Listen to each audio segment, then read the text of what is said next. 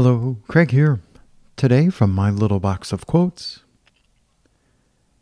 Without failures, I would not be here. I learned most of what I know today through them.